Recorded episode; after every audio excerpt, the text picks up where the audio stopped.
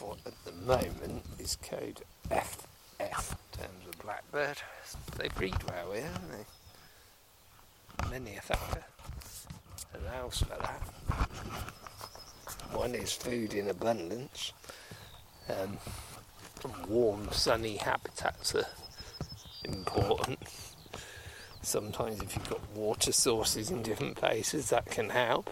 It's not exactly rich in water supply this particular section, and out in the east of England, which we are, it can be an issue. Water management, of course, but they're fantastic efforts in terms of the ditches here and ditching. But um, predator control, selective predator control, again. The birdseed crops, the floristic margins, habitat quality, in other words, the hedgerows, thick set hedgerows, dense layer underneath. There's no way any self respecting nest robber like a magpie would attempt to go in there. Oh no. And on top of that, the public have got access to this section here. Despite it being food produced in lands. Oh, what a way to win wildlife and conservation, hey? In the food producing lands in this British Isles of us. And the birds keep coming. Oh, what's not to love? the long grass. I've got the binoculars uncovered actually at the moment, taking some photos.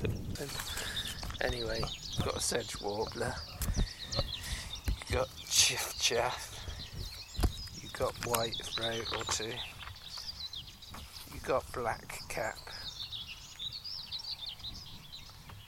you got garden we did have,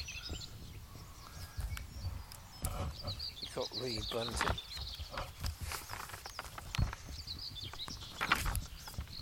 Um, and ballistic stuff. If you feel that way inclined, among others. But it's particularly the warblers that fascinate me here on what is farmland basically, but you've got a private nature reserve here. Absolutely stunning.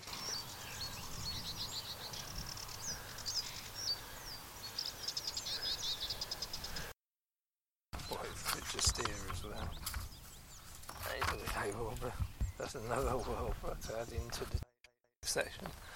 That's remarkable, really. Amazing. And abundance for such a small area. That's the selling point.